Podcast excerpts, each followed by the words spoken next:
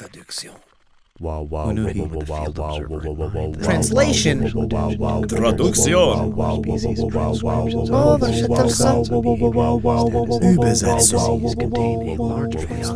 Translator's note.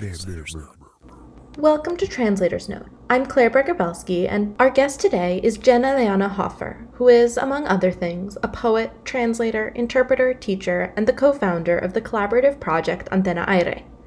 I spoke to Jenna Leona about language justice, about translation and interpreting, and about the intersections between them.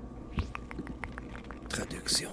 the working definition that I usually use for language justice is the right that everyone has to participate fully in all of the spaces where we are present in our own language or in our own languages. So it's a set of practices that enable us to get to a place where that's possible, which is can be very complex depending on who's in the room and what kinds of built-in inequities exist.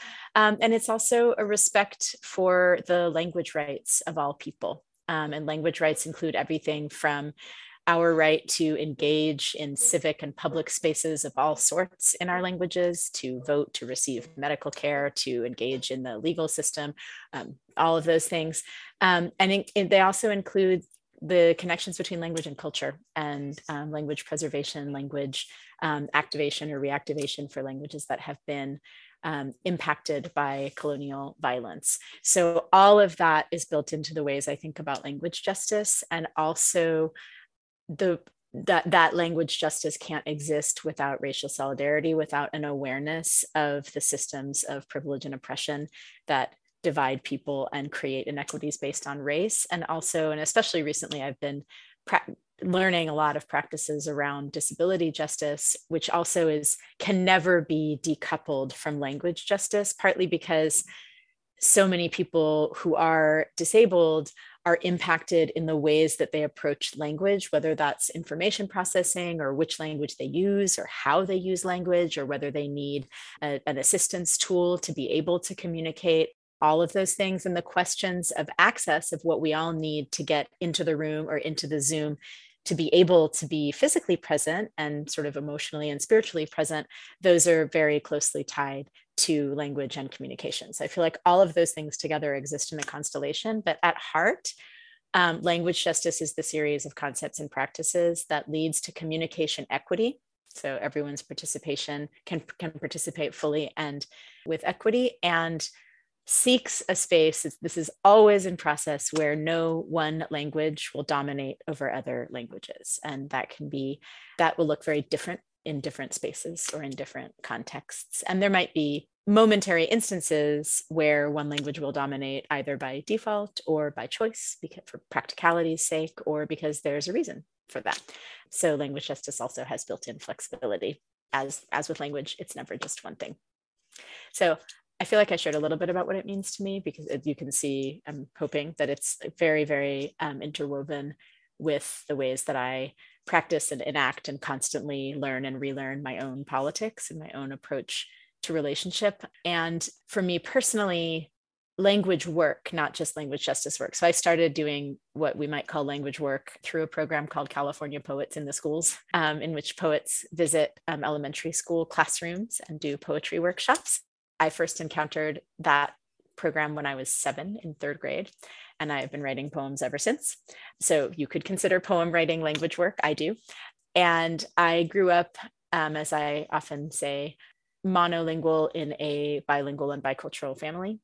And so there was a lot of different forms of rupture and, and breakage in my family history, in language and culture and relationship.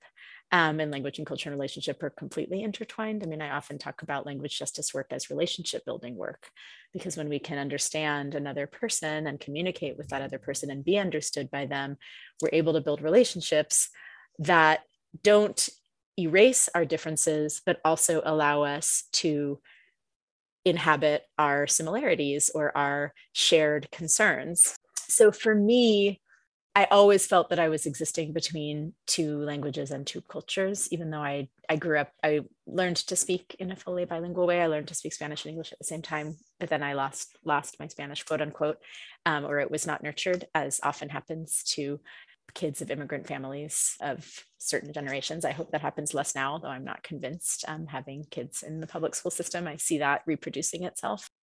But for me, so I started writing poetry, then I became a literary translator before I started doing interpreting work so I started doing I started translating poetry just because I was in Mexico and I was reading a lot of contemporary Mexican poetry and totally fell in love with it and just translated it for the pure pleasure of it.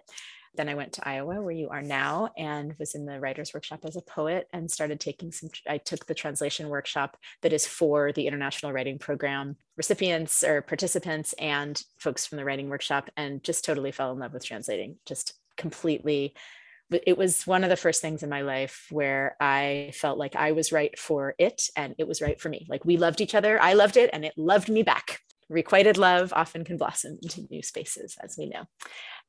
So it was later that I became an interpreter and also just really uh, interpreting works well with the way my brain works. That is not true for everyone, but that kind of radical simultaneity and radical multitasking, sort of extreme sport of multitasking, works well for the way that I process and encounter information.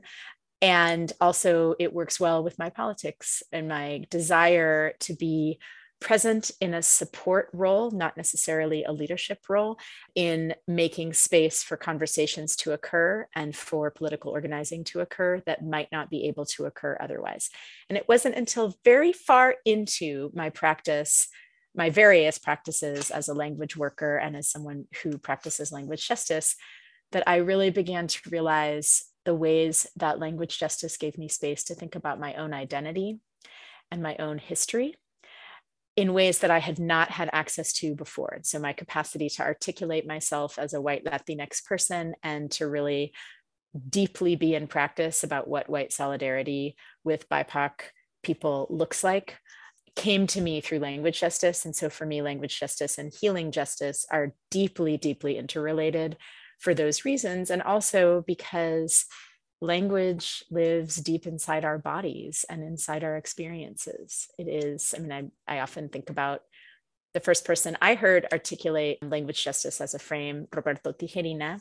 He often talks about the ways that like, like we love in language, we raise our children in language, we fight in language, we flirt with one another in language, we sing, we dream, it, and it's in our bodies it's, it's literally in our bones and so it's very very intimate and so i think those are also some of the ways that language justice and healing justice connect for me especially when you're practicing it with that kind of poet's consciousness to all the spaces all the silences and all the things that are, are that are expressed um, rather than just like dialing it in and doing a job. Like i go to court i interpret what's said i don't let it like really get filter in and then i leave I'm really curious about the ways in which literary translation, your literary translation practice, factors into that, especially since there are so many metaphors that we use for translation, and so many of them are almost the opposite of how you describe language justice.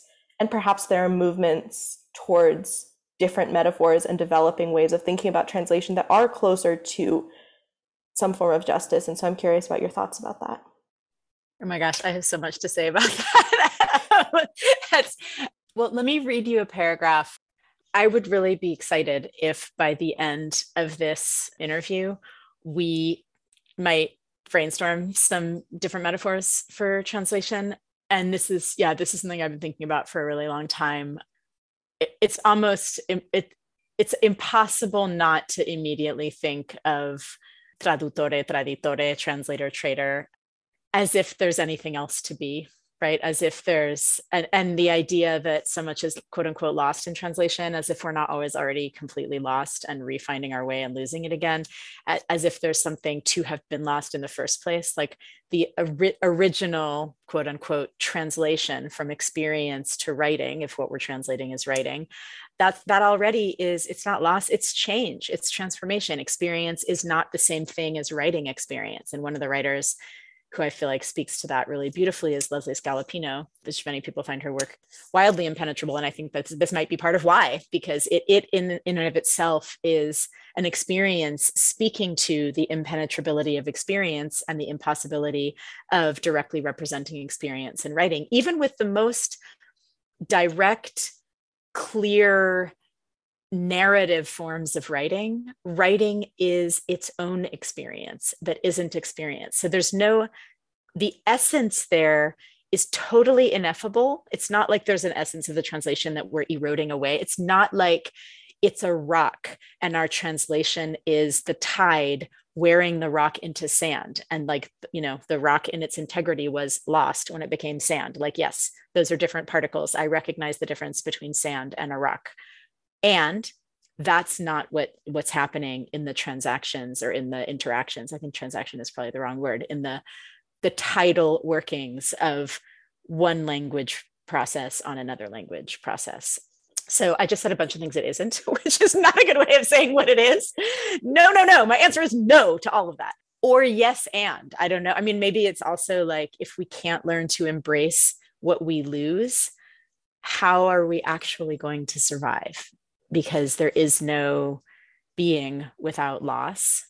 So to go back, so going back to translator trader is going back, you know, to the very beginnings of my formal thinking about translation. My informal thinking about translation started a really, really, really long time ago, basically in my home um, with a parent whose first language was not English.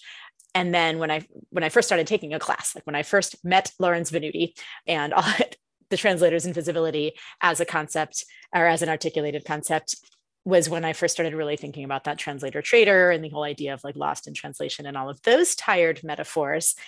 This the first book of translation that I published was this one. You might be familiar with it, Sin Puertas Visibles. It was very shortly after I left Iowa. I moved to Mexico right after graduate school and made an anthology of contemporary poetry at that time, contemporary poetry by Mexican women. So this is from the introduction to this anthology. Translation, though an impulse toward an exterior, toward the foreign, does not primarily help us get out except perhaps in the sense of getting out of habit or out of place. Translation rather helps us get in. It changes the setting, purposefully disrupting our previously established arrangements and articulations by introducing outside elements. Even as we read literatures outside our own to become familiar with what is going on in other minds, in other places, the impulse of translation is one of defamiliarization, where the friction of the foreign on the familiar makes the familiar strange. Translation simultaneously casts out toward an exterior and in toward an interior. Translation is not a bridge on the other side of which lurks knowledge of other cultures. Our curiosity toward the foreign as readers and or writers an indispensable element of any thoughtful life in a world so intricately textured so immensely extraordinarily varied in its geographies and politics and possibilities is not one that can be satisfied. Instead it is further and more informed curiosity ideally which greets us on the far side of that mobile slippery map which is writing in translation. Um, and then I quote Pierre Joris, and then let me skip a little bit. Um, as much as, perhaps more than, allowing readers a window into another culture, translation, like a two way mirror, provides simultaneously a view out and a view in, doubling our attention back onto our own language and literature and ways of thinking poetry even as it illuminates, however partially, in shadowed or stuttered or staggered light, poetic practice elsewhere. So the metaphor that I, w- I was resisting the metaphor of a bridge or window, like where we can just consume some other culture and understand it, even though I don't want to negate the idea that when we read the literatures and uh, otherwise experience cultural production, music, dance, whatever it is, film from other places, we can actually get a vision of how other people experience the world. And I don't, of course, that's true. And it would be, we need to be reading Palestinian literature and we need to be reading Iraqi and Afghani literature. We need to be reading all the literatures in order to be able to understand ourselves and each other better. And at the same time, it, it's always blowing back an image of ourselves or an understanding of our own language. And I feel like there's other stuff happening as well. So it's not just that two way mirror that I was writing about, but it's definitely not. It's definitely not a loss about which we might want to wring our hands, but rather one we might want to celebrate and learn from and maybe use it as a tool to think about grief like what is lost and then what new new pathways are opened. And it is a way of understanding otherness and it is a way of understanding that we can never totally understand otherness. And it is a way of understanding ourselves and also understanding that we ourselves are constantly changing and evolving and never static in our understanding and I totally agree that there need to be new metaphors for what translation does, or maybe there just need to be like many, many metaphors. So you might read The Deformation Zone that Johannes Goransson and Joyelle McSweeney wrote, which is available as a free PDF on the Ugly Duckling Press website. If you haven't read it, you it, I really recommend it, where they talk about like bodily translation as bodily deform, deformation and amputation and you know like gore in a sense. Or we might read Don Che writing about translation as a form of decolonization through language. Um, I mean, there's all kinds of different ways. And I, I, feel like it's not about finding the metaphor for translation, but it's about encountering as many as we can and then constantly renegotiating that as we actually do the work of translation, which often functions very differently than our lofty thinking about it might suggest. Yeah, I love the idea that and I was hearing it as you were speaking to your ands and the idea of a multiplicity of metaphors, because I think everything about translation is a multiplicity of readings, of choices, of perspectives. And why why should the way we talk about it be any different? Absolutely. And also, I mean, then this is the other reason I feel like the, to talk about the essence like that you're you're somehow losing the essence of a thing when you put it into another language is a forgetting that language itself is i don't know if it's a metaphor or if it's like it's a social agreement. The fact that these phonemes we uh, we think they are meaningful it's that's just a social agreement. There's nothing actually meaningful about the phoneme hello or translation or those are more than phonemes but those you know those sounds other than what we agree to say they mean. Like the fact that we were able to meet at 10:30 my time 12:30 your time at the same place. It's just social agreement. Very important social agreement. Like i'm not suggesting we should like let go of that and everybody has their own understanding of everything. Like that would be challenging to say the least on a practical level. And also where is there possibility in thinking like oh okay we made a social contract that these sounds are going to mean these things. Oh, that social contract is built on inequity and oppression of certain beings over others and dehumanizing certain people. Okay, we can remake the social contract. Let's do that. Let's get let's get right to it. English is also translating into English has its own baggage, for lack of a better word, especially with questions of justice, especially with questions of colonialism. And I'm wondering if that's something you grapple with in your own practice and sort of where your thinking is around that. I mean, I grapple with that in every aspect of my own practice, uh, of course.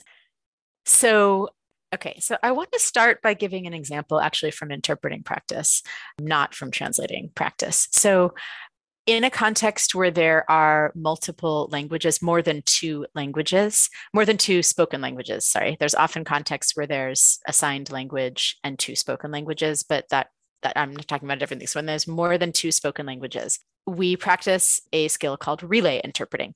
So I'll give you a concrete example. I work with an amazing organization that ha- holds all of their meetings because they're involved with a collaborative of young people from West Africa, the Caribbean, North and Central America, and South America. Um, so the active languages used in that organization. And for them to be able to have a conversation at all, we are actively using English, French, Haitian Creole, Portuguese, and Spanish. So when someone is speaking Portuguese in the space, I am listening to my colleague interpreting Portuguese to English, and I'm interpreting English to Spanish so that people who use Spanish on that call can understand the person who's speaking Portuguese. And that's, and the Haitian Creole interpreters are listening to the same colleague interpreting Portuguese to English, but they're on a different channel interpreting into Haitian Creole, and same for the French interpreters. So that's called relay. And the language that we share, in this case, all of us share English, is called a pass through language. So nobody, and, and also some people on that call use language, uh, use English as their, uh, uh, uh, they, they may be bilingual or multilingual in other languages, but if you don't speak those particular ones, you need to be listening in English if that's your shared language. Um, and so what you'll notice about English is it's a colonizer language. And often, I mean, in, in this space, Haitian Creole is a decolonizer language, often will be in spaces where it's, say, Portuguese, Spanish, and English. And those are three colonizer languages, but almost always a colonizer language is the pass through language. And so if you think about an example where someone is sharing in Zapoteco and someone else is sharing in Haitian Creole, you're going to have a Creole English interpreter and a Zapoteco English interpreter or a Zapoteco Spanish and Spanish English interpreter, depending on who you have available. But so you're passing through the colonial languages so that two decolonizer languages can, where people who use them can be in communication with one another. And I, what I, the reason I bring up that example, first of all, is just to illustrate how totally badass interpreters are, because we really are. And also to illustrate that you can never forget the violence of colonization and the violence that language dominance does to non dominant languages and cultures. And you can always use a tool that was formerly used for colonial violence uh, when the tool is language. Maybe some of the other tools of colonial violence, this is not true for, so I should not generalize. But language specifically, even colonizer languages can be a tool for decolonization and and i've seen it happen. I have seen relationships build between people who don't share a language who are black or indigenous who need to be organizing together using relay interpreting and sometimes using a white bodied interpreter as a tool for building that solidarity. And so, what language justice has to teach us, especially white bodied people, about how to practice racial solidarity and how to practice um, other forms of, of co conspiring with BIPOC folks, I think is really important. And also to teach us, for many of us, it's not an option to abandon our colonizer languages. English is the tool we have. We better learn to use it to work against colonization because otherwise, what are we left with? But I also think it, it feels incomplete to me to just say, like, this is a colonizer language, I won't use it, because I feel it feels like then we're not exercising sort of all all of its potential elasticity so that's one way of thinking about that baggage. Another way is in terms of how we practice translation. So if what you're going for is a kind of seamless translation where, and I mean, I'll, I'll give you a great example. There was a really amazing, actually, language justice informed motion to the Los Angeles City Council that one of our council members, an extremely progressive, really amazing uh, woman of color council member, proposed around deepening interpreting practice. The interpreting practices at the city council meetings are terrible, frankly. And if you are not a user of English and you want to make public comment, good luck. Um, not to mention, if you want to understand anything that's said, because everything is said in English and the interpreters only show up when someone wants to share in Spanish, as if we all don't have a right to know what's going on at our city council. Hello. So it's just like the thinking around that is so clear around who's being prioritized, right? Like language language justice and linguicism, which is a term I, am many many of your listeners may be familiar with, but I'll just define it in case someone isn't. Um, linguicism is oppression based on the language or languages we use and or the ways we use language. So the ways that african american vernacular english is denigrated in schools that's linguicism. The ways that people who speak with a southern accent are often treated as less intelligent than people who speak with my accent a california accent. That is linguicism. As is denigrating Spanish and other languages when spoken in the education system, or not letting everyone have all the access to what happens at our city council meetings. If you live in the city, it's your city council. So, an example of a time you might want to have seamless translation and not destabilize the language language at all is the press release around the motion that council member Nithya Raman wrote around having more interpreters and, and really making a more robust language justice practice on the city council, you don't want any destabilizing in that language. You want it to say pretty much as much as you can, exactly the same thing in Spanish or the other languages as it says in English, because you just want to get the information out there. But that kind of translation is not usually appropriate for literary translation. And it's never appropriate when you're translating experimental writing, or as JD, my companion in Antena Aire and many other way, uh, walks of life, says non normative writing. So they're trying to move away from language of experiment and move toward language of non normativity or divergent writing, or however you want to think about diverging from norm- normative standards. It's rarely appropriate to have a seamless perfect translation. And one of the things that one of the compliments that I most distrust and find distasteful is when someone reads a translation of mine and, and this has happened and says, it's as if it was written in English.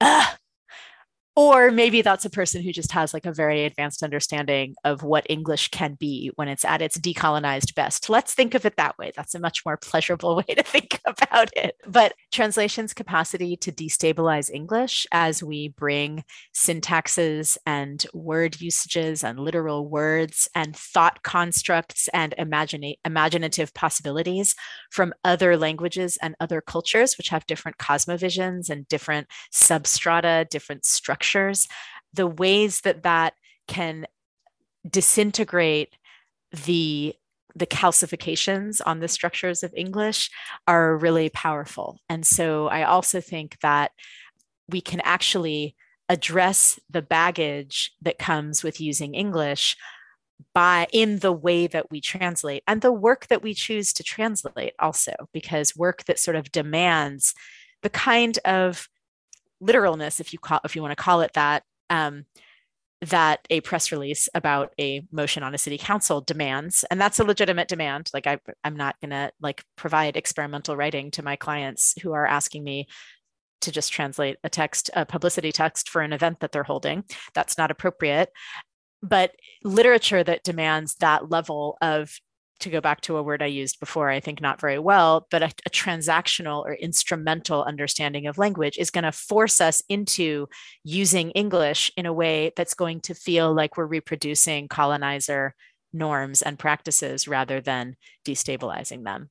And then the third thing I wanted to say about that is I think part of the baggage of colonization and part of the baggage of being on the receiving side of colonial privilege, regardless of what your background is, the ways that that impacts my use of language makes me think a lot about where to be silent and where to speak. Like, where is my speech useful? And where am I taking up space or taking up air that somebody else could be breathing or using for their own speech? How do I position myself in my work? So, in the translation is it evident that i'm aware that i have that i have a lot of power over the text in as i'm bringing it into english?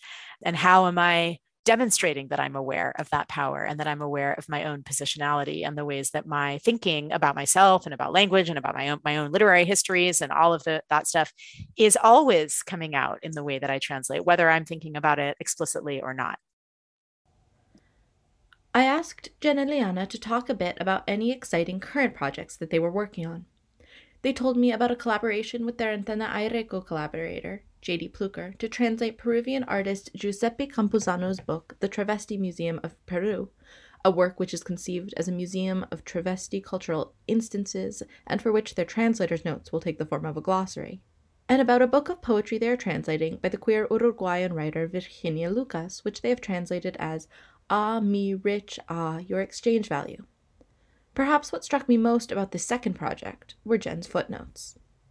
So, when you asked me about metaphors for translation or sort of the ways that I'm conceptualizing translation, the other passage I thought of, which I realize right now actually doesn't have anything to do with metaphors for translation. So I'm not exactly sure why my brain went to this, but this was the other passage my brain went to. And it also will show you, I think, both why I'm so excited about this project and also why I, I may have set myself a slightly impossible task with this project.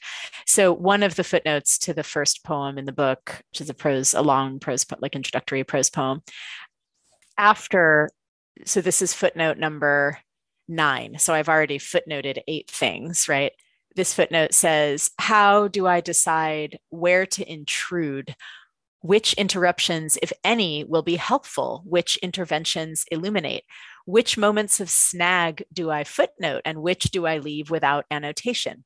Do my footnotes reflect my own assumptions underlying what is or is not common knowledge for a Spanish language reader or for an Uruguayan reader? What is, I wonder, the imagined audience for the original book? What is the imagined audience for the translated book? Do I footnote every reference I had to look up? Thus suggesting that the limits of my knowledge are the parameters for explication, problematically positioning myself then as the imagined, or in this instance, very overtly enacted audience for both the original and the translation, do I footnote terms I imagine a non Uruguayan Spanish reading public might not know in an attempt to replicate an imagined Uruguayan reader's experience of the book for imagined non Uruguayan US American readers?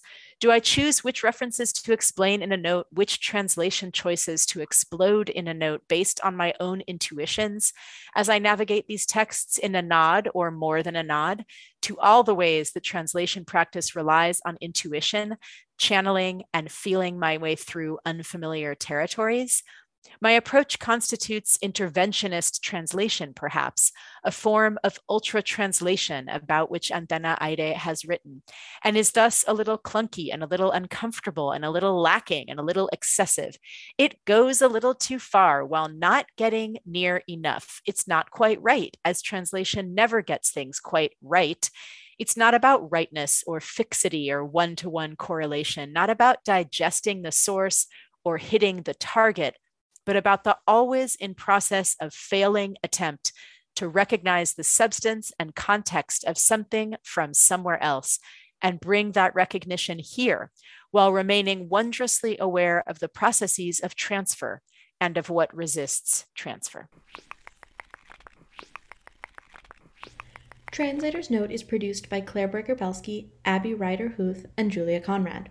This show is an affiliate of Exchanges Journal of Literary Translation and is made with the support of the University of Iowa Department of World Languages, Literatures, and Cultures and the International Writing Program. Thanks to Nate Repaz for the theme music, and credit for other music used in the show can be found on our website. Also on our website, you can find links to some of the resources and projects mentioned throughout the episode. As always, Translator's Note also wants to thank Aron Aji, Jan Stein, and the MFA in Literary Translation community at the University of Iowa for their support. And thank you so much to Jenna Liana Hofer for such a wonderful conversation, and to Abby Haber for putting us in touch. I want to end not on these thank yous, but with one final thought from Jenna Liana. So I just want to encourage anyone who is starting out to move toward what feels most discomfortable, thinking about Antena's manifesto for discomfortable writing. Move toward what feels like it will most heal and also honor the ruptures that have existed in your life. Traduction.